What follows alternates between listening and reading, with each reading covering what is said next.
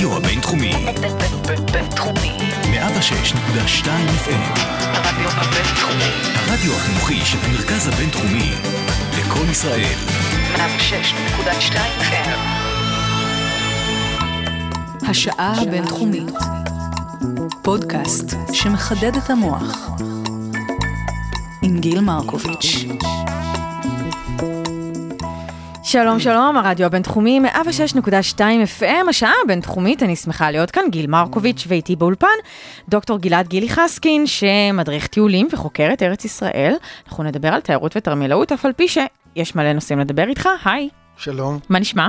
על הכיפאק. אני מאוד שמחה שלתפוס אותך זה לא פשוט, צריך להגיד את זה פה בקבל עם ושומעים, שזה לא פשוט לתפוס אותך, אתה ככה עשרה ימים אה, בארץ, או אפילו לא יודעת כמה פחות, ובזמן הזה אנחנו נצטרך לתפור את התוכנית. אני שמח להיות פה.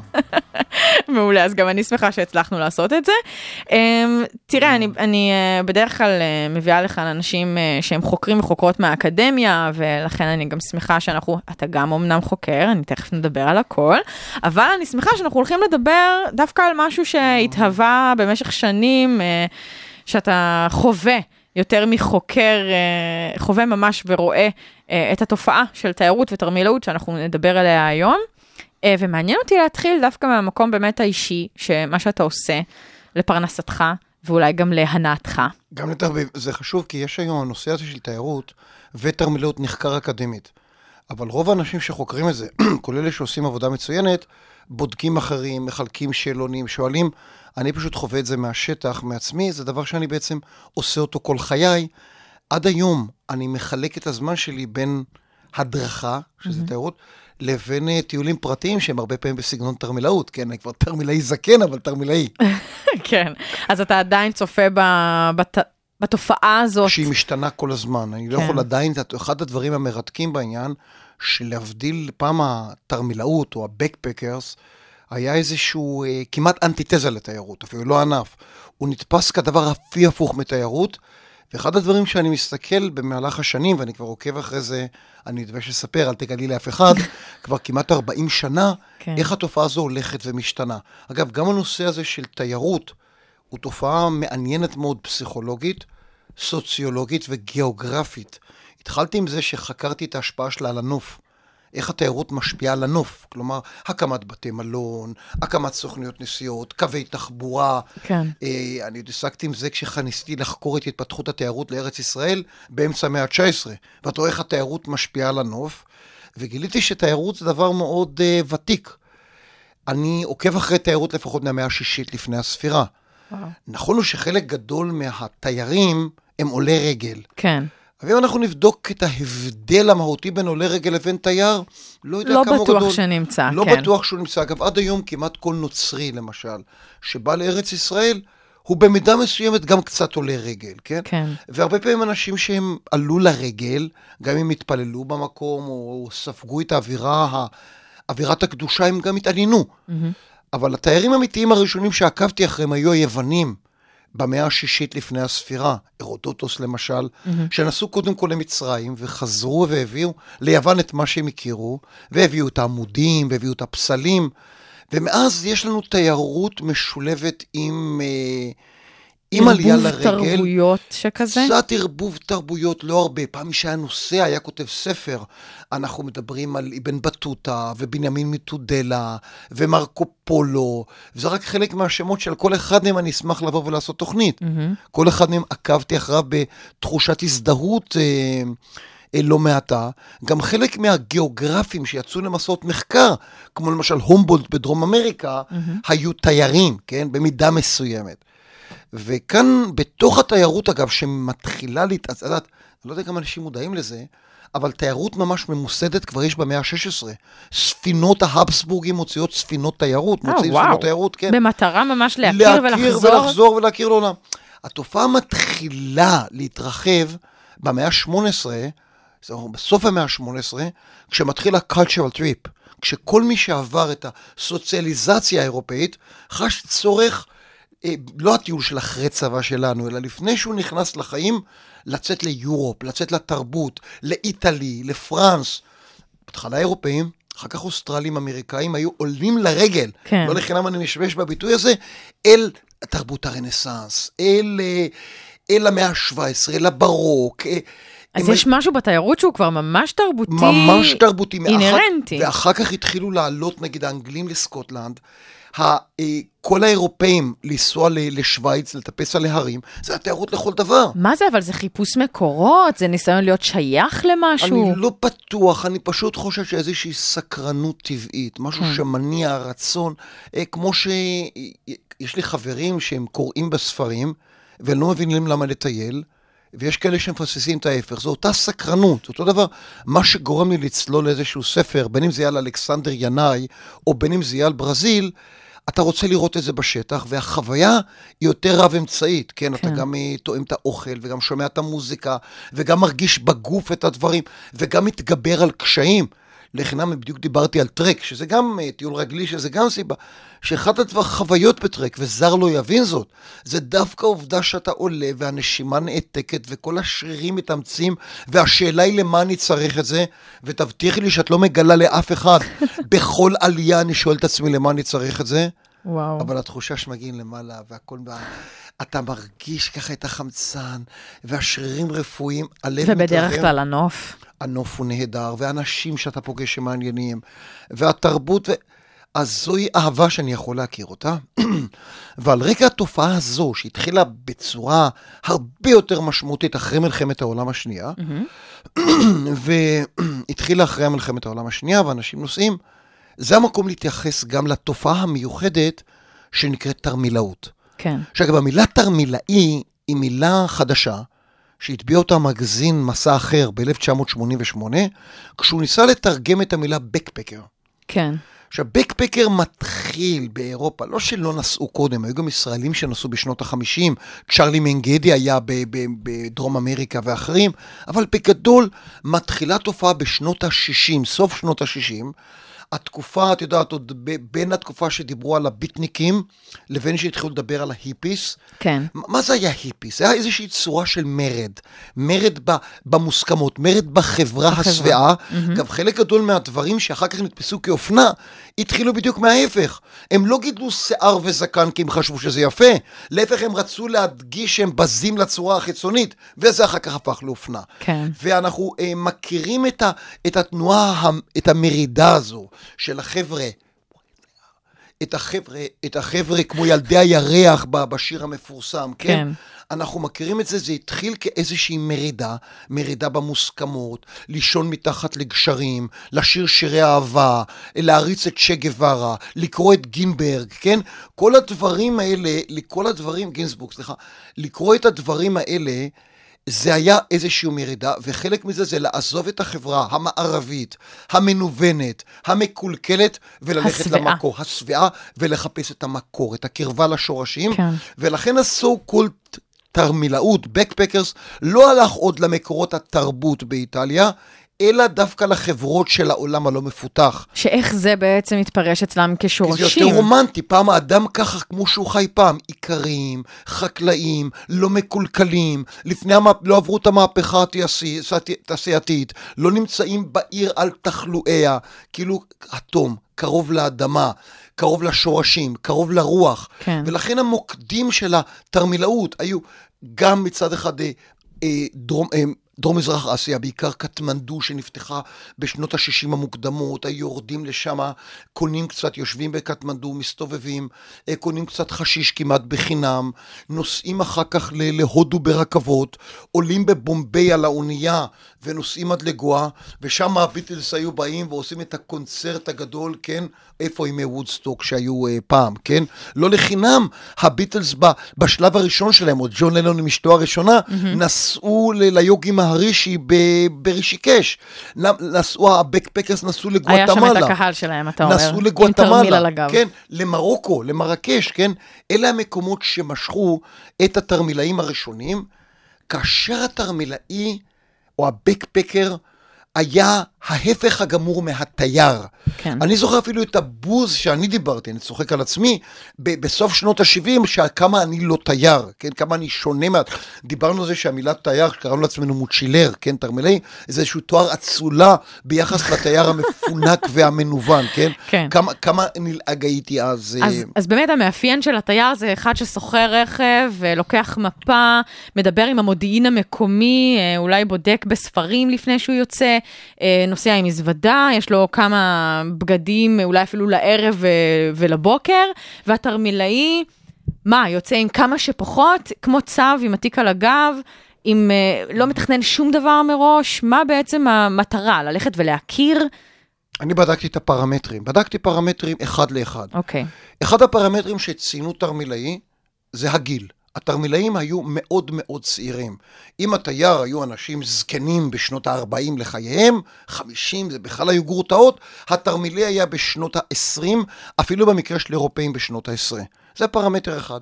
פרמטר שני, התייר היה יוצא לתקופה קצרה, נוסעים שבועיים, שלושה, המוצ'ילר, התרמלי, הבקפק, היו נוסעים לתקופות ארוכות מאוד. אפילו לא קצובות, בלי אפילו לא דדליין. קצובות. פרמטר שלישי, התייר הוא עשיר והתרמילאי הוא עני. הוא היה מדגיש את העוני שלו, כלומר אפילו באיזה תקופה בהתחלה שהיו גאים במין תרמיל צרפתי או במשהו מצ'וקמק, העוני או הציוד המאוד, זה היה אחד הדברים. אז זה לטייל בתור מותרות ולטייל בתור מעין בין אה, היתר, בין היתר, דרך חיים אולי. כמה שיותר, כמה שיותר זול. כמה שפחות ציוד, זה שני דברים שונים, אחד ללא ציוד, שניים הטיול צריך להיות זול. המדריך הראשון של הלונלי פלנט לדרום מזרח אסיה בשרוכי נעליים, שולח אותך לישון בתאילנד בשלושה בת על רצפה של מנזרים.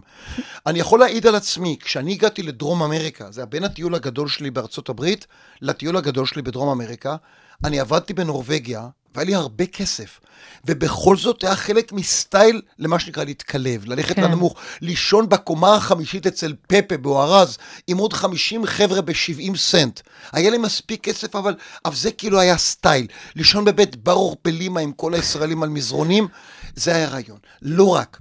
אחד הדברים שהתרמלי בקפרקר התאפיין מאחרים, בזה שהוא התרחק מתרמילאים אחרים, להיות לבד, להיות שונה, להתרחק מתיירים, אני עושה דברים בעצמי. בטח ש... ועוד דבר, לא להזדקק לשירותי תיירות מקומיים. כן. כלומר, התייר או שהוא... עצמאות קונה- וזה אפילו בדידות, עד בדידות. במידה מסוימת, ובעיקר לא להזדקק לעשות הכל לבד. אה, חלק מזה גם הרעיון של כמה שיותר להתערות באוכלוסייה. כן. אני בכוונה מדבר על, אם אני אגע במשפט אחד רק דווקא על הישראלים, ואני לא רוצה לדבר הפעם על הישראלים במיוחד, כי כל התופעות הן קיצוניות במיוחד אצל ישראלים. Mm-hmm. בשנות ה-70, שהתרמילאים הישראלים התחילו לנסוע לדרום אמריקה, הייתה ב-76 רעידת אדמה בגואטמלה, אז עשרות ישראלים הפסיקו את הטיול ונסעו לגואטמלה כדי לעזור, כן? כן. זה חלק מה... איזושהי גם מודעות חברתית מסוימת שהייתה לבקפקר. רובם גם זה עם איזשהו, את יודעת, ביקורת פוליטית, הזדהות עם ארגוני שמאל דווקא, עם הלוחמים לחירות וכך הלאה וכך הלאה. כן. עכשיו. אנחנו נעשה הפסקה ונשמע שיר, כי אני רוצה שבהקשר הזה אנחנו רגע נפנים את ההבדלים בין תייר לבקפקר. אנחנו נשמע שיר שקשור למה שאמרת, אה, שמבצע שלמה ידוב, נדמה לי כתב אהוד מנור, אה, נקרא ילדי הירח. מדבר קצת על ההיפיז שהזכרת מקודם, ואולי גם תספר לי איך אתה בכלל נחשפת לתרמילאות והתחלת גם לממש אותה, אז תכף נחזור.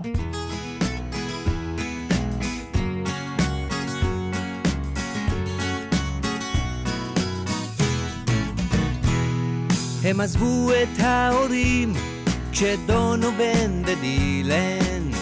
הפריחו יונים במצעדי הפזמונים. הם שרו לתדבי באישונים גדולים ובוערים. שילבו קולות ולבבות כמו גשר על פני מים סוערים. הם למדו את האמת מלני ברוס מגינסברג ומן הכתובות ברכבות התחתיות. הם שרו נתגבר במצעדי חירות ואהבה בשק שינה זוגי בצד הכביש. למדו שוויון רעות וגם אחווה. אחד אחד היו נאספים מגודלי שיער ויחפים חולמים ביחד ועפים ילדי הירח. ילדי הירח. ילדי הירח.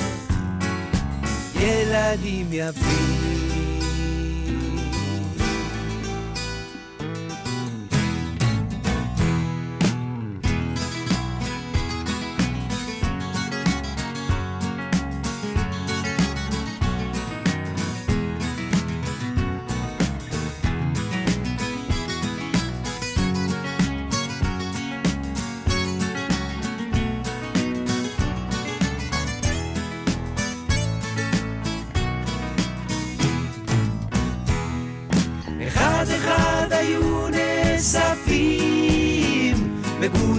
מגודלי שיער ויחפים. חולמים ביחד ועפים ילדי הירח. ילדי הירח. ילדי הירח. ילדים יפים.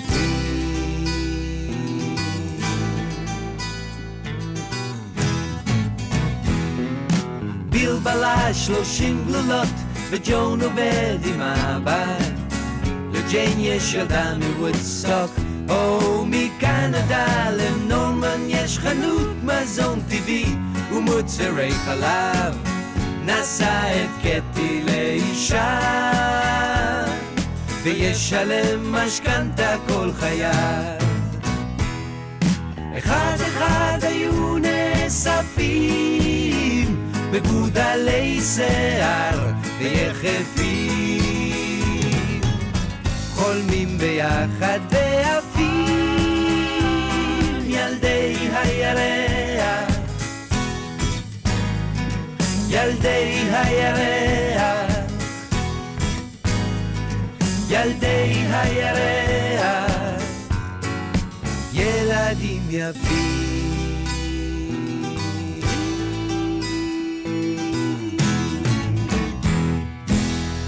איזה כיף, איזה כיף של שיר. Um, גילי, אני רוצה להבין רגע, משום שדיברת על, uh, גם על בין היתר על היפיז ועל איך שהם היו ככה מטיילים. אתה ראית אותם בפעולה uh, בארץ עוד? כלומר, מתי אתה נחשפת לתופעה? אני, אני נחשפתי בארץ. כשהייתי בבית ספר יסודי, בכיתה ו', ז', אני זוכר את ההיפיס, שהם היו באים uh, לארץ עם הגיטרות ועם הג'ינס הקרוע. מה? מאיפה הם היו ברובם? הם הגיעו מאירופה, רובם okay. מאירופה. כשישראל מצאו, מצאו את ישראל מאוד מאוד אטרקטיבית. א', ישראל של אחרי מלחמת ששת הימים נחשבה למקום קטן, צודק מאוד, מאוד אהוד בעולם, אפרופו, כן? אם אותם חבר'ה הפגינו הפגני הזדהות אדירים עם ישראל לפני מלחמת ששת הימים. אוקיי. Okay. כלומר, ודבר נוסף, היה בישראל איזושהי אטרקציה, אפרופו חיפוש המיוחד, השונה, השורשי, וזה הרעיון של הקיבוץ. Mm-hmm. המוני היפיס באו לישראל לא בגלל שישראל עניינה אותם, ולא בגלל הכותל המערבי, ואפילו לא בגלל הנגב, הם באו בגלל העניין של הקיבוץ. זה היה גורם מספר אחד. אני עוד פגשתי, כשהתחלתי לטייל, הרבה אנשים שבאו לישראל, גם טיילו, אבל הם לא באו בשביל לטייל בישראל, הם באו בשביל... ההוויה הקיבוצית. to walk in a קיבוץ, mm. זה היה כמעט מוסכמה, כמו שהיום, נגיד, את מצפה מאיזשהו מוצ'ילר, מבקפקר, טוב, בטח היית באיזה טרק בהימאליה, והיית בג'ונגל בדרום אמריקה, אז כאן walk in a קיבוץ היה משהו שהיה... יעד. שהיה בהחלט יעד... שהרבה מאוד אנשים חוו את זה טוב, היו אנשים שגם חוו את זה רע, כן? כן. וכשאתה נחשף לזה, אז, אז מה, אתה מתחיל, הייתי... אתה כבר מטייל בגיל הזה? לא, אני עוד לא, בארץ? את יודעת, ראיתי אותם, אנחנו עוד כילדים, לפעמים היינו מחקים את זה עם ג'ינס קרוע ושיער ארוך, והיו רושמים LSD על המכנסיים בלי לדעת מה זה, וכך okay. הלאה, ו-Make Love Not War, זה דברים שעוד לא כך הבנו אותם. וכשאני התחלתי לטייל, אז זה כבר לא... אני התחלתי לטייל בעולם בסוף שנות ה-70, ב-78, 9, זה, התופעה הזו כבר לא הייתה. אבל הרעיון הזה שבטיול היה איזשהו אקט של מרידה, משהו אני עושה את זה עצמאי, אני כבר לא בחסות ההורים, אני מנהל את עצמי, אני עושה, אני עושה משהו לבדי, היה איזה משהו של תעוזה, לכן אני חושב כמה, כמה נלעג או כמה מוזר היום, שמה שהתחיל כאקט ברור של עצמאות, אקט אולי של מחאה, היום הוא הפך להיות משהו שההורים אפילו מממנים את זה, כן? שאפילו, הרבה, הרבה כן, שיותר מזה שאני נתקל בזה שיש לחץ על הילדים לטייל. בכלל, זה שוב תופעה רק במשפט אחד, ולא נדבר כרגע על הישראלים, שבארץ מאקט, אה, איזשהו אקט של מחאה, זה הפך להיות מצוות אנשים מלומדה. כלומר, אין בארץ אקט יותר ממסדי מאשר לצאת ולטייל בעולם. Mm-hmm. זה הדבר שעושים הכי כולם. אבל באמת נחזור. אני, אה, הקטע שלי לטיולים התחיל בשני כיוונים שונים. במקביל זה היה טיולים בארץ, תנועת המושבים, אה, ו... מההתחלה אהבתי נורא לטייל בארץ, וראיתי את עצמי כמדריך טיולים. לא היה לי כן. שאלה אחרת. שזה מדהים, אגב. מההתחלה, אני זוכר שבכיתה, ב... ממש בתור ילד רציתי להיות uh, מדריך, מדריך טיולים. לא, טיולים. לי שום, לא, אף פעם לא היה לי הרהור ל- לעשות במקצוע אפילו קצת דומה כמו עורך דין למשל, כן? לא, וואו, לא, זה מדהים. לא היה לי שום... אה, אני יודע, איזה תקופה אולי שחשבתי לגדל אה, עופות נוי, אבל גם כי היה בקטע של טבע, אבל בעיקר טיולים, זה מה שהיה ברור. אף פעם לא חשבתי על משהו אחר. ואחר כך, אני חייב להודות, אה, בו זמנית גם חלמתי להכיר עולם. כשהייתי בכיתה ב', ואני זוכר היטב, התבקשנו לכתוב חיבור בנושא קלאסי מקורי, מה אתה רוצה להיות שתהיה גדול. אז אה, אירה, בן כיתתי, אה, כתב שהוא רוצה להיות מהנדס. מהמם. וגיל צפריר כתב שהוא רוצה להיות טייס. וגיל באמת נהיה, הוא היה נווט, ואחר כך הרבה שנים הוא היה ראש של הציוד בחיל האוויר, באמת להשתחרר, אלוף משנה, עירה... אה, מהנדס? עירה, הוא, הוא נהיה הנדסאי אלקטרוניקה, ואני כתבתי שאני רוצה להיות תייר ולטייל בעולם. בוא'נה, איזה ילדים אה, חדורי מטרה, מממשי ממש כך, מטרות. אה, הלוואי ובכל המטרות הייתי מצליח כך. אה, גם חלמתי על הילדה הכי יפה בכיתה, וזה פחות הצלחתי בנושא הזה. אבל אני רוצה, רשמתי, ואני אומר כאן, רשמתי, אני רוצה להיות תייר ולראות עולם. המורה כתבה לי באדום, אין לא מקצוע." מקצוע כזה. ככה לימים זה היה, אבל גם כי אני זוכר, פגשת אותה מאז? פגשתי אפילו תהילה איתי פעם בירדן, אה, מה אתה אומר? כן, היא לא זכרה את זה. אבל uh, יש דברים שלא רוצים לזכור. ומה שאני רוצה, מה שאני רוצה להגיד, שאחד הדברים שבגלל, שמההתחלה, גם כשטיילתי, בתוך התרמילאות, והייתה תרמילאות ארוכה מאוד, הסתובבתי יותר משלוש שנים, תמיד ראיתי עצמי גם מתישהו חוזר להדריך במקומות האלה. כלומר, זה היה איזשהו רעיון גם להכיר מספיק בשביל אה, להדריך. זה, כן. זה, זה, תמיד, זה, וואו. תמיד, זה תמיד היה שם. אני מדבר על זה שראיתי את עצמי שאני חוזר להדריך. ואני, זה היה חלק מהדרך להיות אה, מדריך טיולים. ואני חייב לומר שחלק מהנושאים, זה דווקא פתח אותי, דווקא היום שאני רואה כבר שמעט מאוד, אה, חלק קטן מאוד מהתרמילאים, בפרט הישראלים, מתעניינים במשהו, רובם חפים מכל התעניינות, חוץ מאשר איפה יש מילקשק בזול. אני חושב שאותי זה דחף להרבה יותר סקרנות ממה שהיה לי סקרנות טבעית. כלומר, יש נושאים למשל, שלא הייתי מגיע אליהם. למשל, אז עוד לא הייתי כך בקטע של ספרות זרה. מהמם. להתחיל לקרוא את הספרות המקומית, למשל, זה בא רגע, אני ארצה להדריך, אני צריך להכיר. נושאים כמו אמנות מודרנית, למשל, שעד כן. היום לא הכי קל לי איתו, אבל התחלתי להתעניין בו עקב, והרבה מאוד נושאים אני בספק אם הייתי מגיע אליהם. אז איך הקשר? תס, תסביר לי רגע, תן לי איזה נקודת ציון שבה באמת אתה אומר, וואלה, אם אני לא אבין פה את האומנות המודרנית, אם אני לא אבין כאן את הספרות המקומית, אני מפספס חלק מהנתח של התמונה. זה הרצון לעשות את הדברים הכי טוב שאתה יכול. הרצון לעשות את זה הכי טוב שאתה יכול. כלומר, בהתחלה, עוד כשהתחלתי להדריך, עוד תפסתי את הנישה של החוויה, כן? כי הרגשתי שאני מתגמד מול אה, חבר'ה שהיו אקדמאים ומרצים, ולאט לאט הרעיון הזה, שכמה שאתה יכול יותר לדעת על המקום, להבין אותו, תוכל גם להעביר אותו. אז בין אם אתה, אם אתה מכיר את המוזיקה של המקור, ואם אתה מכיר את הספרות, ואם גם נושאים שפחות מעניינים אותך זה הפוליטיקה של אותו מקום, כן? אתה מרגיש שאתה עושה חוויה הרבה יותר, אה, חוויה אינטלקטואלית יותר רצינית, יותר כן. גדולה, ואני משתדל בהדרכה להעמיק לפחות כמה שאני יכול, כן? תמיד אפשר יותר. אבל זה כבר נולד אצלי בתרמילאות. כבר בתרמילאות קראתי והסתובבתי ושאלתי שאלות. וזה אתה אומר לא בהכרח מאפיין גם של אותם תרמילאים אירופאים שהם כאילו חלוצי לא הז'אנר. בהכרח, לא, אבל כן מעניין אותם לטייל, מה שאצל חלק גדול מהתרמילאות היום לא. ובזמני, כשאני טיילתי, ואני מדבר איתך בדרום אמריקה דווקא, 1980, היו כמה חבר'ה, באמת, לא מעטים יוצאי דופן, למשל, דווקא כאלה שכמוני שחיפשו היו צוחקים עליי שאני מחפש לעשות איקס על כל הר. אני כן. גם נורא אוהב ללכת ברגל ולהתאמץ, אבל היו חבר'ה שעשו טיול נורא רציני מסוג אחר, מאוד רציני. למשל, בחורה שצעירה, כן? עמיתה שלי, הילד זוהר, שהיא נסעה באותו זמן למזרח הרחוק, היא ישבה במקומות, היא גם למדה את התרבות, הייתה שנה, וגם צעירה במקומות האלה, שזה צורה מאוד מאוד מיוחדת להכיר תרבות. ולחוות מקום. לחוות כן. מקום. למשל, מתי ז'ולטי, כן? שהוא טייל מתוך הכרה, הוא היה אה, סמל שלי בקורס חובשים, והוא הולך ללמוד את הנושא של תרופות עממיות ורופאי אליל. זה היה הדגש שלו. הוא חזר, נהיה רופא בכיר עם השנים. וואו. דורי גורן לא טייל בהרים ולא עניין אותו ולא לא הסתובב ולא הלך ברגל שני סנטימטר ולא יודע אם הוא ראה ג'ונגל מרח קרוב, הוא הלך לאוניברסיטאות, הוא נפגש עם סטודנטים, עם מרצים, הוא דיבר עם בורחס, עם מריו ורגס יוסה, הוא חזר, הוא עשה, אה, קודם כל, הוא עשה קורס צוערים במשרד החוץ, קיבל מלגה מקרן אבנדה דה רוטשילד, עשה מאסטר על ברזיל, והיום הוא שגריר, כן? כן. אז יש הרבה אופנים והיבטים, היו אתה הרבה אומר, אופנים, רק תעשה את זה לטייל. ברצינות, תעשה את זה עמוק.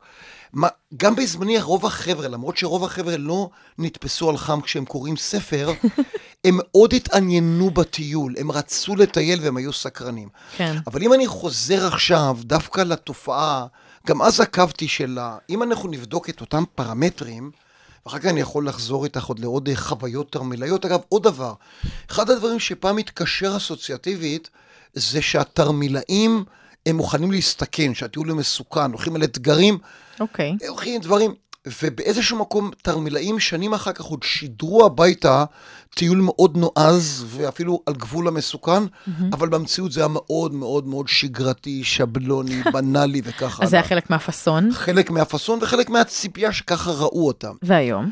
עכשיו, היום בואו נבדוק פרמטר פרמטר, וכאן אני חייב לציין, ולהיות מספיק ישר, ולומר שהיו אנשים שחקרו את התופעה הזו בכלים סוציולוגיים, כמו דריה מעוז למשל, והיו אנשים, הלונלי פלנט, שהוא אחד המדריכים המיתולוגיים של התרמילאים, והוא לדעתי הוא עד היום הוא טוב לתרמילאים ולא לאחרים, הוא בדק את הנושא, ואני עשיתי בדיקות משלי.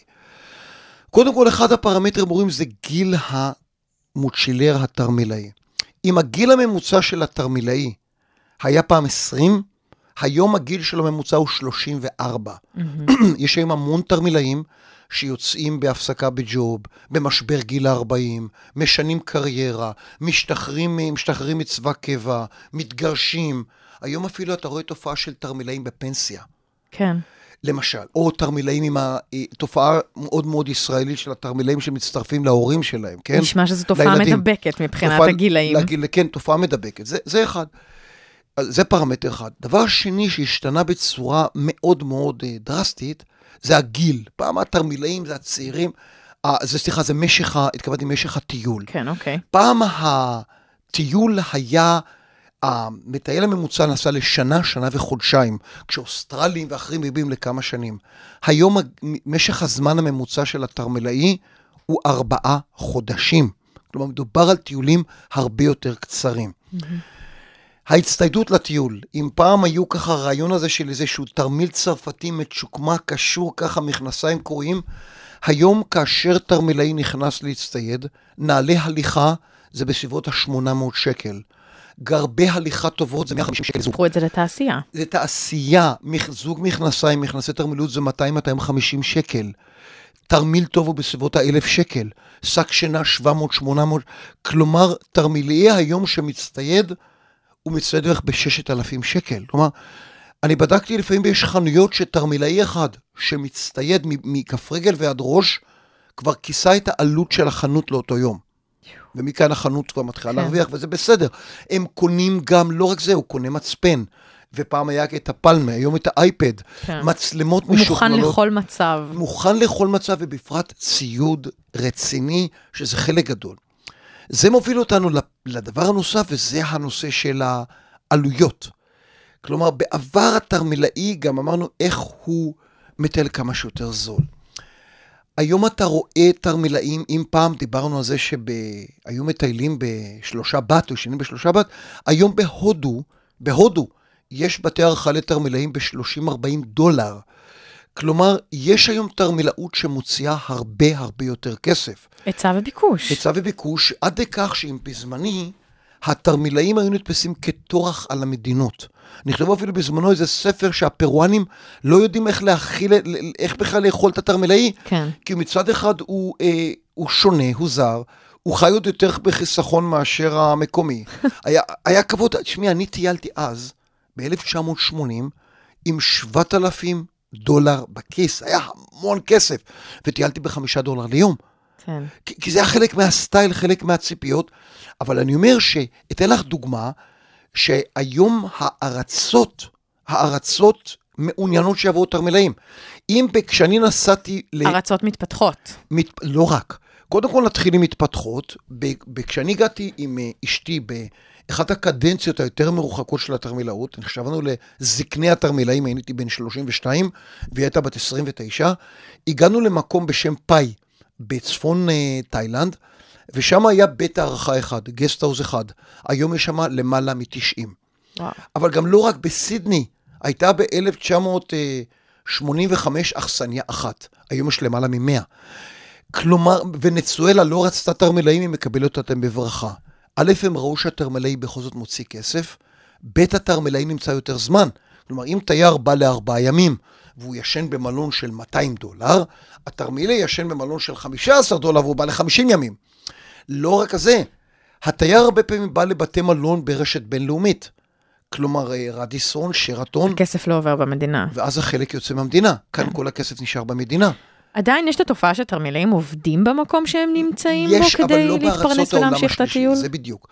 תכף אנחנו, לא אכפת לי לקפוץ לזה ולומר ככה, אני כשאני טיילתי, עבדתי תוך כדי טיול, כשטיילתי בארצות הברית. אז גם עבדנו באיזה מלון במיאמי, גם גרנו במלון, ועבדנו עם הבן של בעל המלון, וזו הייתה התנסות חווייתית. גם חיינו בבית של אה, גגן בטקסס, וגרנו בבית שלו, ועבדנו שם ב- ב- ברעפנות. חיינו בבית של ישראלי לשעבר ב, אמ, בלוס אנג'לס, עבדנו במסעדה שלו והתאהבנו בבנות שלו, כן? ו, וככה הי- היו חוויות שאתה יכול לעשות את זה בארצות הברית, בקנדה, באוסטרליה. בארצות המתפתחות, כי היום ההגדרה, העולם השלישי, היא לא כל כך רלוונטית, mm-hmm. אנחנו נדבר על זה אולי בתוכנית אחרת. בארצות המתפתחות אין לך מה לעבוד, אלא אם זה משהו, זה גם מושג תרמילי, work your way. כן. כלומר, שאתה לא עובד בשביל להרוויח כסף לטיול, אלא אתה עובד בשביל ההתנסות. כן. וקצת אתה מרגיש, אז למשל, עושים את זה בעיקר אה, בדברים שהם חצי תיירותיים. כלומר, אתה לא תהיה בפרו ואתה תעבוד בחקלאות עם איזה פרואני, כן, או במשק בית. אבל נגיד אם יש חברת רפטינג, אתה יכול לעבוד בחברה. לפעמים אנשים מצטרפים לפרויקטים התנדבותיים כאלה או אחרים. Mm-hmm. כשאני הייתי בתורס דל פיינה, היה ישראלי שעבד עם ה ranger בפיינה. כן. הוא לא קיבל כסף, אבל הוא גם לא הוציא כסף. לא, אבל הוא קיבל אה, מקום לינה. קיבל מקום לינה, קיבל טיולי סוסים, היה יוצא כן. איתם למחקרים, והוא עשה, זה אחת החוויות הכי גדולות. אה, אנשים הצטרפו פעם לכל מיני אוניות שהם- של תיירים שהם ניקו אותם, ולאט לאט גם עזרו קצת בהדרכה. היו דברים כאלה, היום זה פחות. כן. דבר חשוב, אוקיי, ואחריו עוד הפסקה. דבר חשוב. לא, אני אומר, פרמטר נוסף או שנחכה לה- להפסקה? לא, יאללה, פרמטר נוסף. פרמטר נוסף.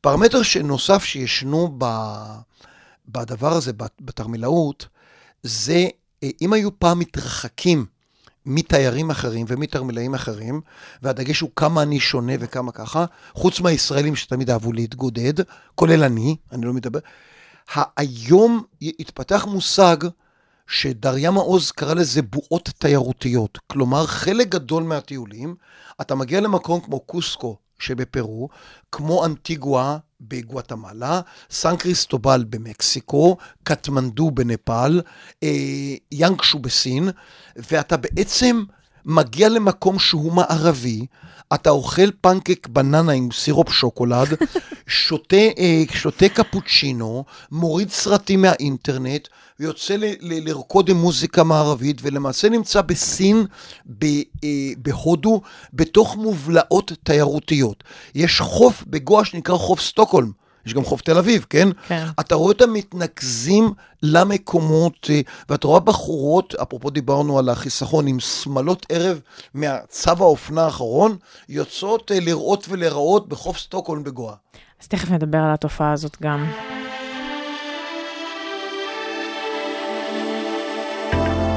הרדיו הבינתחומי, בינתחומי.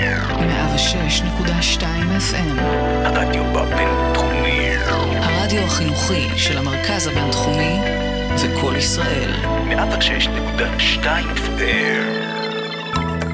בואו להיות שומעים חופשיים בשעה הבינתחומית. כל הפרקים ב iTunes ובאתר.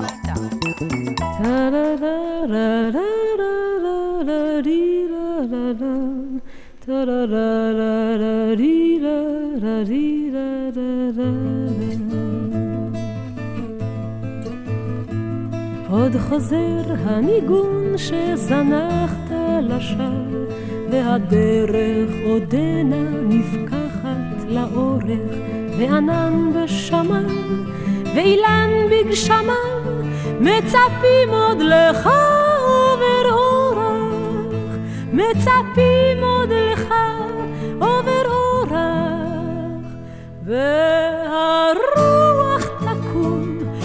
ובטיסת נדנדות יעברו הברקים מעליך, וכבשה ואיילת תהיינה עדות, שליטפת אותן והוספת לכת, שידיך ריקות ועירך רחוקה, ולא פעם, לא פעם סגדת אפיים לחורשה ירוקה, ואישה בצחוקה, וצמרת גשומת עפפיים, וצמרת גשומת עפפיים,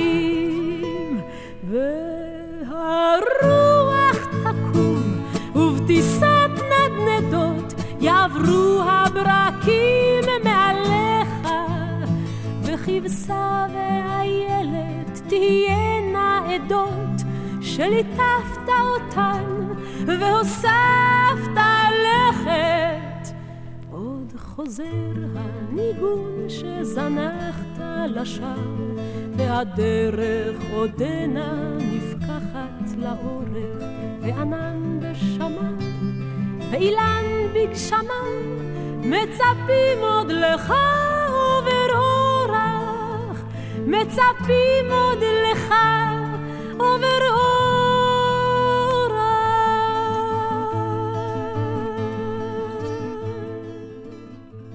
חווה אלברשטיין עוד חוזר הניגון. האישה אה, שרה בגאונות לדעתי, אמ, ותודה לה על זה שהיא הנימה את זמננו.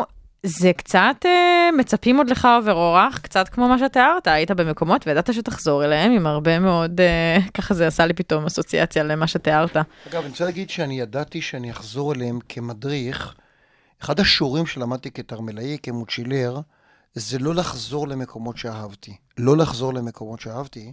בתור מוצ'ילר או כן, בתור מדריך כבר בתור או מוצ'ילר. בכלל? מדריך זה כבר אחרת. אוקיי. כשאני מדריך אני סוכן תרבות, זה משהו אחר. אז בתור מוצ'ילר? לא לחזור למקומות שאהבתי. למה?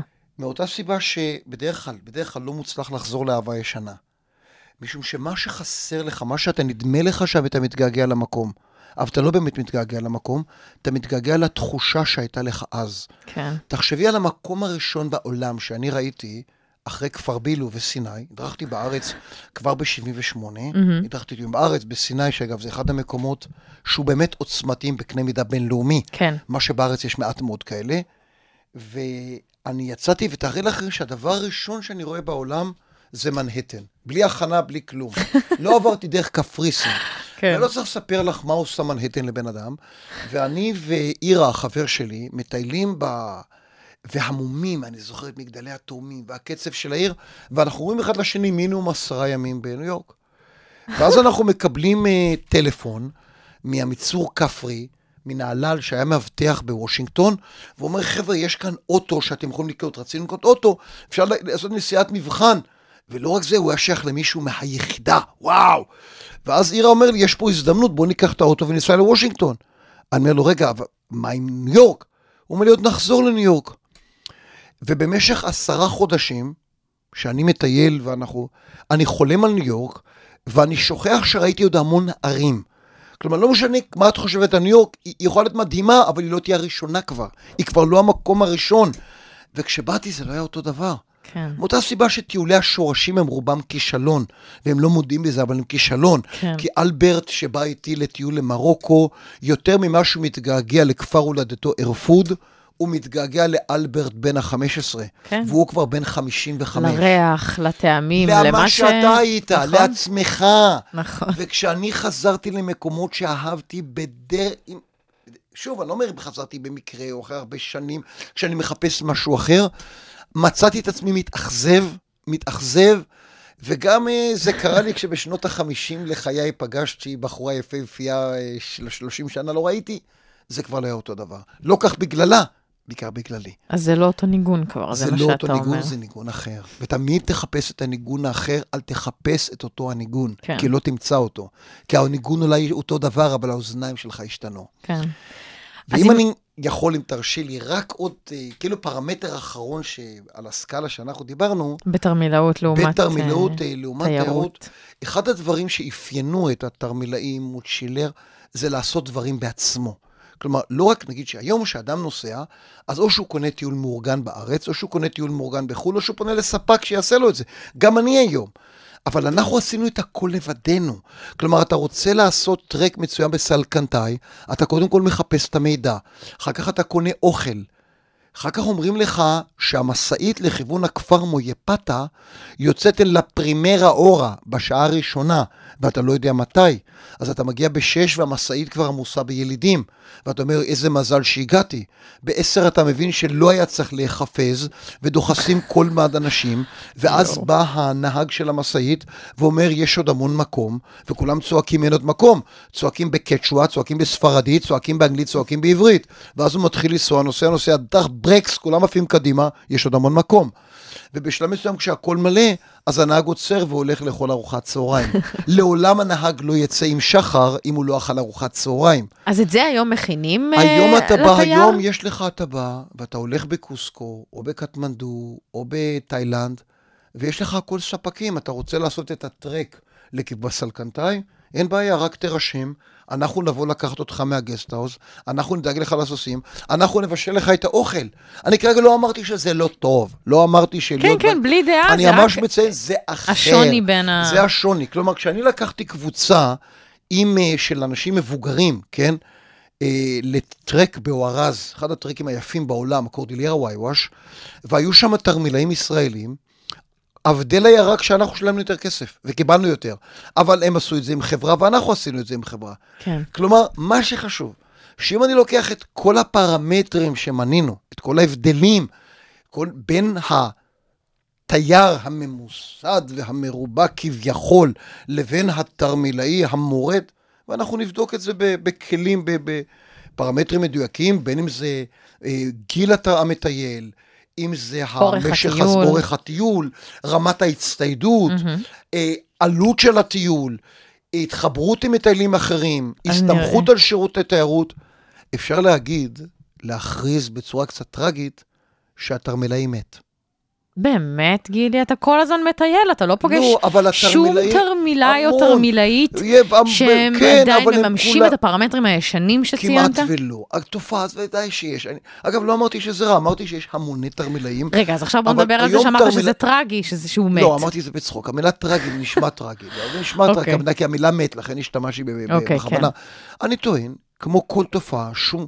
את יודעת טוב כמוני, שאין... אין תופעה חברתית שהיא שוקטת על שמריה, שכל חברה משתנה כל הזמן. גם אני, שאני כותב בפרוספקטים למטיילים שלי, נלך אל המקום שמחוגי הזמן עצרו מלכת, אני יודע שזה שטויות כשאני כותב את זה, אבל זה נחמד לכתוב, כן? אז זה, זה, הזמן לא עצר מלכת, והתופעה משתנה.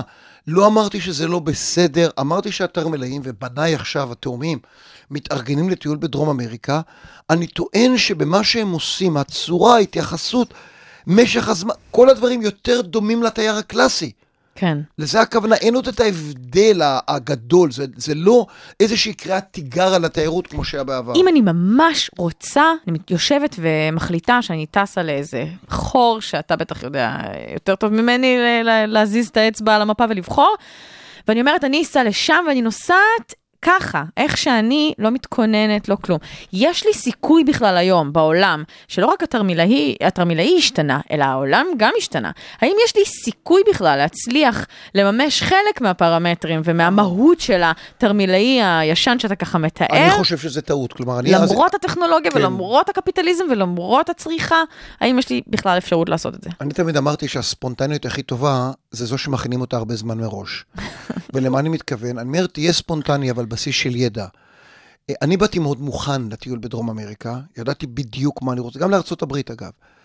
אה, אבל ידעתי בדיוק מה אני רוצה לראות ולאיזה מקומות ומה עונות השנה, זה נורא חשוב. המתאימות, כן. היה זוג נורא נחמד שהתגאה בזה שהם לא התכוננו והם הולכים באמת לפי הקצב, לפי יבשת הרוח בעלים.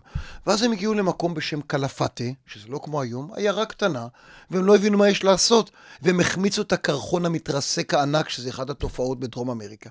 זה נורא נחמד להגיד אני לא מוכן, אבל להגיע לקוסקו יומיים אחרי הפסטיבל הגדול, הפיאסטה הגדולה של פואקרטמבו. כלומר, תבואי, אבל תדעי לא, מתי הפיאסטות. אני- אני אומר, תדעי מתי הפיאסטות. אפשר.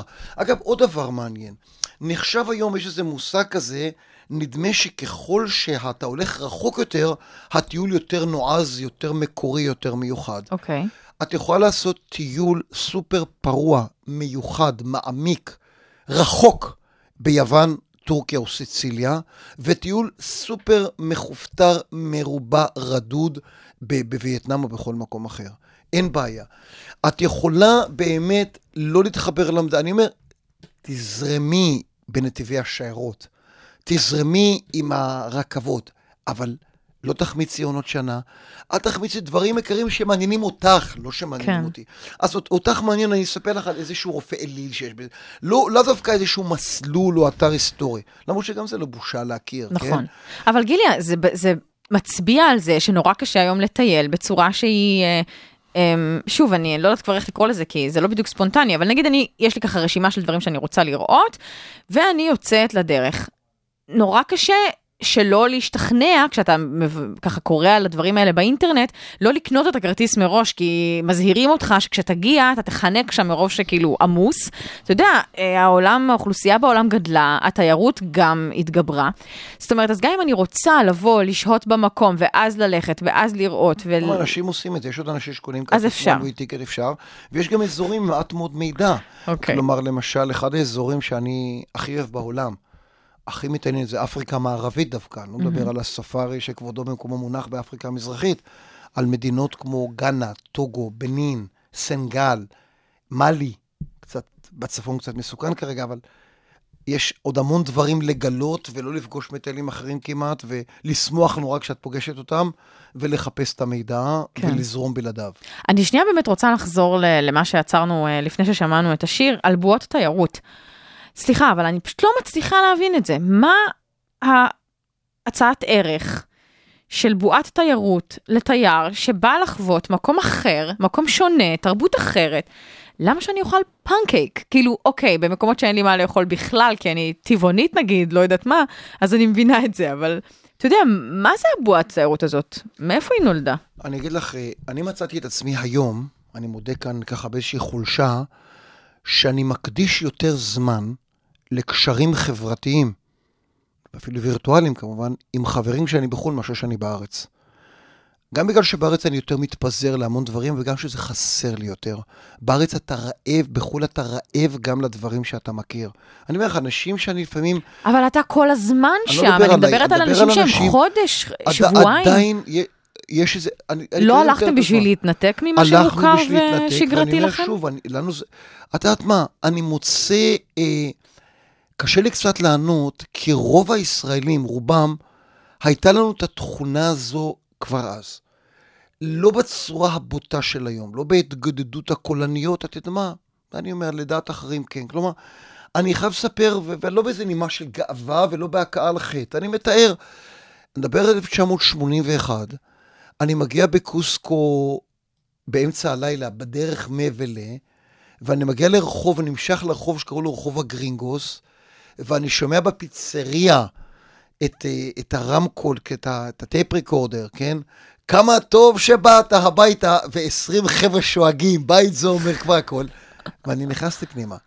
אז היו חבר'ה שסלדו מזה, אבל זה בעיקר לפגוש את החברים. אבל אני אומר, זו תופעה היום, שלפעמים אני שואל את עצמי, אפילו במקומות שנפתחו, יאנגשו שבסין, כל החנויות ערוכות לצורכי מערבי, אה, את יודעת, הדיסקוטקים, האינטרנט קפה האלה שמורידים תמונות וככה, זוהי תופעה היום. כלומר, זוהי תופעה שעבורי היא חדשה כמו שהיא, אבל אני פשוט מתאר, את יודעת, אנחנו משתדלים כמה שיותר לתאר דברים. להתבונן ולתאר. להתבונן, לא, לא תמיד מצ- לשפוט. אני לא תמיד מצליח, אני לא תמיד כן. גם מנסה מספיק, כן? אבל אבל שנייה, ההשפעה על הטבע, מקודם אמרת שלדברים האלה יש גם השפעה על הנופים. אתה חוזר למקום, פתאום יש בו 100 אכסניות במקום אחת. בהחלט, יש לזה השפעה גם בסופו של דבר על קיצוץ הנופים, אני אקרא לזה ככה? חד משמעית, כן, אבל יחד עם זאת אנחנו מרוויחים משהו אחר. מה? אני אגיד לך... נגיד, אני פה אנשים- לא יכולה להיות לא שיפוטית, בואי- לי א', קשה, א', אני כולנו- צריכה לדעת. כולנו שיפוטיים, גם כשאנחנו אומרים איזה יופי זה שיפוטי. בואי תראי, קחי שמורה, אולי השמורה הכי יפה בעולם, תורס דל פיינה. מהמם. כשאני הגעתי לשם בפעם הראשונה, כולם ישנו באוהלים, והיו כמה בקתות, שיכלת לישון בבקתה. ולא צריך לספר לך כמה המחיר סביבתי של מלון, או מגרש חנייה, או אוטובוס שנוסע. את יודעת, שביל של בקפקר, שביל של הולך רגל, משפיע על הנוף שלושה מטר לכל כיוון. שביל קטן. את יכולה לתאר לעצמך מה עושה כביש. כן. יחד עם זאת, אנחנו מביאים הרבה מאוד אנשים שרואים את הטבע, אוהבים, מבינים את החשיבות שלו, ואולי מפתחים איזושהי תודעה שצריך לשמור עליו, על כמה שאפשר. אה, אני אפילו אמשיך, זה, זה כמו שאני אגיד אפילו משהו שיהיה לך יותר קשה לקבל. כשאני עושה טיולי טבע או שיוטים נאמר לאנטארקטיקה, לשפיצברגן, לכל מיני מקומות, אז תמיד מדברים אז ב, לא רק בלעג, אלא בשנאה על, בת, על גני חיות. עכשיו, ואני אני אומר שאחת הדרכים שבהם אני לימד, לימדתי את ילדיי לאהוב חיות בר ולהכיר אותם, חוץ מהטיולים זה גם דרך גני חיות. עם הילדים, כשהם היו בני שלוש, ארבע, חמש, היינו הולכים, יושבים אל כלוב בגן חיות, שזה נחשב לאנטיתזה, להרס טבע, הם למדו לאהוב את חיות הבר דרך גני החיות. היום עם האינטרנט זה נחוץ? גם, גם כשלוקחים, לא בטוחה. כשלוקחים את פליפר, את פליפר הדולפין, או יותר נכון פליפר הקטלן, ואנחנו מוציאים אותו מהטבע, שזה מרגיז, זה מקומם, הוא גם... אנחנו לומדים להרבה, אולי אנחנו מקריבים אותו בשביל להציל אחרים, כי יותר אנשים אוהבים את הדברים האלה. כלומר, כשאני לוקח את האנשים לג'ונגל, ובתוך יער הגשם הטרופי בונים לודג', אבל האיש מכיר את הלודג', אני מדבר איתו על מארג המזון של היער, אני מדבר איתו כמה חשוב לשמור, אני איכשהו יותר מקרב אותו לתופעה. אנחנו מקרבים, כי הנושא הוא הזה... חוזר הביתה ומה? מה, מתחיל למחזר, לא אני אוכל לא בשר? מתחיל- לא, לא יודע אם לא? אוכל בשר, הוא יותר חושב על הדברים, או אם מח- חותמים אותו על עצומה. עד שהוא חושב, זה לא, תהליך קטן, אה, איטי עצ- מדי. אם אני מחתים אותו על עצמה, מאוד מאוד יכול להיות שיחתום על עצומה של משהו. אם יהיה מאבק חברתי בנושא, אולי הוא יתמוך בו. יהיה אהדה. שוב, אני, אני, אני גם בנושאים האלה של שמירת טבע לא לוקח את הקו הקיצוני, כן, כי אני תמיד צריך שומעת. לראות איפה הקו. לא, אני אומר, תראי, זה קשור לדברים. אני, אני גר ביישוב קציר, גרתי, והיה שם אה, פרויקט שרצו לעשות כביש ממי עמי לקציר לחריש. שאשכרה זה פוגע בחורש הטבעי והחורש במיטבו. ומטבע הדברים, האדם הראשון שבאו אליו כמעט הירוקים בשביל לגייס אותו, זה היה אותי. אמרתי להם, חבר'ה, זה נורא חשוב, וגם ציונות זה חשוב. כלומר, לפחות אנחנו מסכימים על התיישבות בקו הירוק כולנו, אז צריך לעבות את היישובים. יש לנו עניין שיהיו שם יישובים, כן? החוכמה, הדברים הקיצוניים לא יובילו אותנו לכלום. ואני, לפעמים אני אומר, אין דרך אחרת. כשאת יודעת מה גרם למסעים להפסיק לצוד את חיות הבר? שהסבירו להם, לא בגלל שהם מביאים לזה שמירת טבע, אכפת הוא רוצה לאכול. הסבירו לו שהפרנסה שלו מחיות הבר. הסבירו לו שזה שיש תיירים שבאים לקניה וגרים בלודג', הוא מקבל משכורת. אז הוא יילחם כנגד הציידים כי הוא יקבל משכורת בגלל התיירים. כאשר, את יודעת, אחד הדברים החשובים ביותר, אני, אני מאוד אוהב לצלול, as you know, כן? ואחד הדברים החיוניים לשונית האלמוגים זה הכריש. כן? כריש הוא חיוני לשימורה של, כי הוא אוכל את הדגים הגדולים, שאוכלים את הדגים הקטנים, ש, שמנקים את השונית. אין קרישים, יש דגים גדולים, מכסים את הדגים הקטנים, השונית נחנקת. תסבירי את זה לדייג בפלאו. מה עם הסבתא שלו? אז שבערך אכפת לו. אבל כשאתה אומר לו, תשמע, הסיני הזה הורג את הכריש. הכריש המת שווה 40 דולר. הכריש החי שווה 140 אלף דולר. כי התיירות והעבודה והכסף, את זה הוא מבין. כלומר, במידה מסוימת, התיירות שבדבר ראשון בונה, אני מנסה לומר, עצוב. תראי, זה גם שאלה אחרת, אם בכלל, אני, אני מאמין משהו יותר עצוב, שאנחנו כולנו מנהלים קרב מאסף בשמירת טבע. זה נכון גם בשמירת טבע, וזה גם בשמירת תרבויות מסוימות, כן. כן? אז גם השאלה, אה, האם אנחנו מביאים, האם אנחנו מפתחים את התרבויות האלה? לא. האם הם רוצים להישאר אותנטיים ופרימיטיביים או לא? אולי ההתפתחות... אה, אני חושב שתמיד התשובה בכל הדברים האלה היא שאלת המינון. יש אמרה באינדונזיה שאומרת, וזה קשור, תיירות היא כמו אש. היא גם יכולה לחמם את מזונך וגם לשרוף את ביתך. השאלה במינון. כן. טוב, זה... האמת שבכלל לא תכננו להגיע לזה, ובסוף גם הגענו נכון. לדבר על אה, שמירת טבע, שזה נחמד. אמ, אני לא מצליחה, אה, אני לא ציפיתי לצאת עם אה, מסקנה אחת, אבל אני בעצם לא מצליחה לסכם לנו האם, האם ואיך כדאי להמשיך לטייל. לא, בהחלט אני חושב שלהמשיך לטייל זה דבר. ההמלצות שלי, ההמלצות שלי כשאתה מטייל, קודם כל להיות דווקא מוכן כמה שיותר, ויהיה לך בסיס לספונטניות ככל שתהיה מוכן. כן. ללמוד היטב את שנ- עונת השנה, ללמוד את החגים ואת האירועים המקומיים. ולא לפגוע בסביבה שאתה מגיע חד אליה. משמעות, לפני הגעה. קודם כל, אם אפשר ללמוד את השפה, במקרה שזה מאוד אפקטיבי, נגיד, אה, בהודו זה פחות חשוב כי האנגלית היא לינגואה פרנקה, אבל אם אתה לומד את הספרדית בדרום אמריקה או את הסינית בסין, ואחד הדברים החשובים, לחשוב איך אתה עושה את הטיול שלך. לא מה שעושים כולם, גם לא את הטיול של גילי.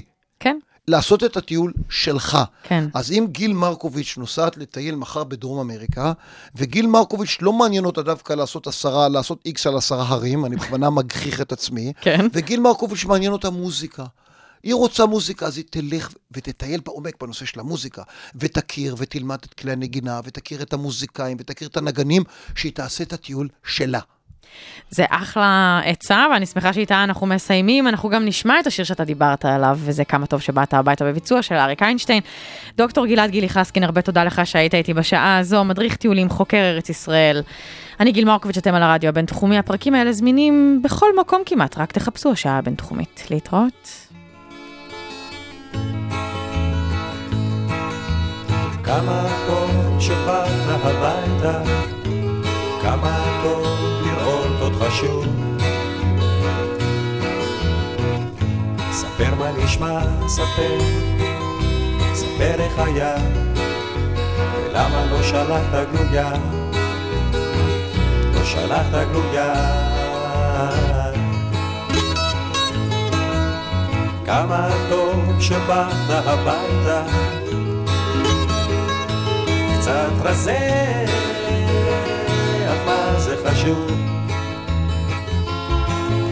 עשית חגים, עשית דברים, ראית קצת צבעים אחרים, ראית קצת צבעים אחרים, כן, צבעים אחרים. אך כמה שטוב אתה כאן, כמה שטוב אתה כבר כאן, כמה שזה טוב טוב,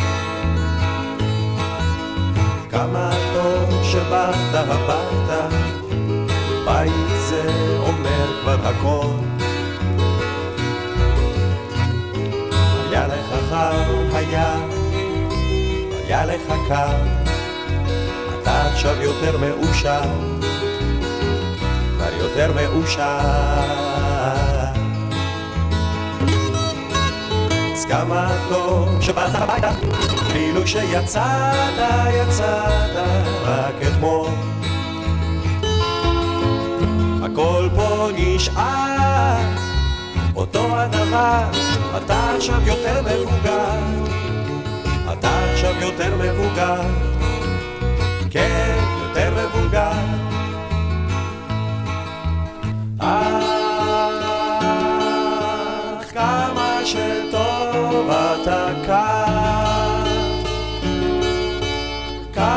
שטוב אתה כבר כאן,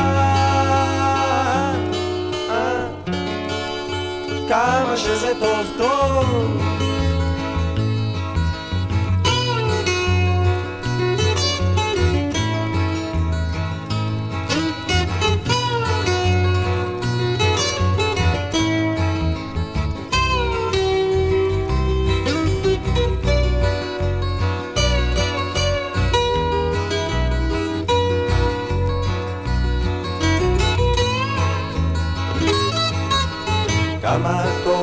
שבאת הביתה. באמת חשבת עליי. כמה טוב שבאת, שבאת הביתה כמה טוב שבאת אליי. כמה טוב שבאת אליי. כן, שבאת אליי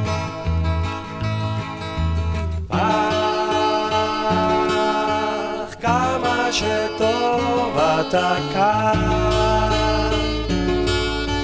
כמה שטוב אתה כבר כאן. כמה שזה טוב טוב.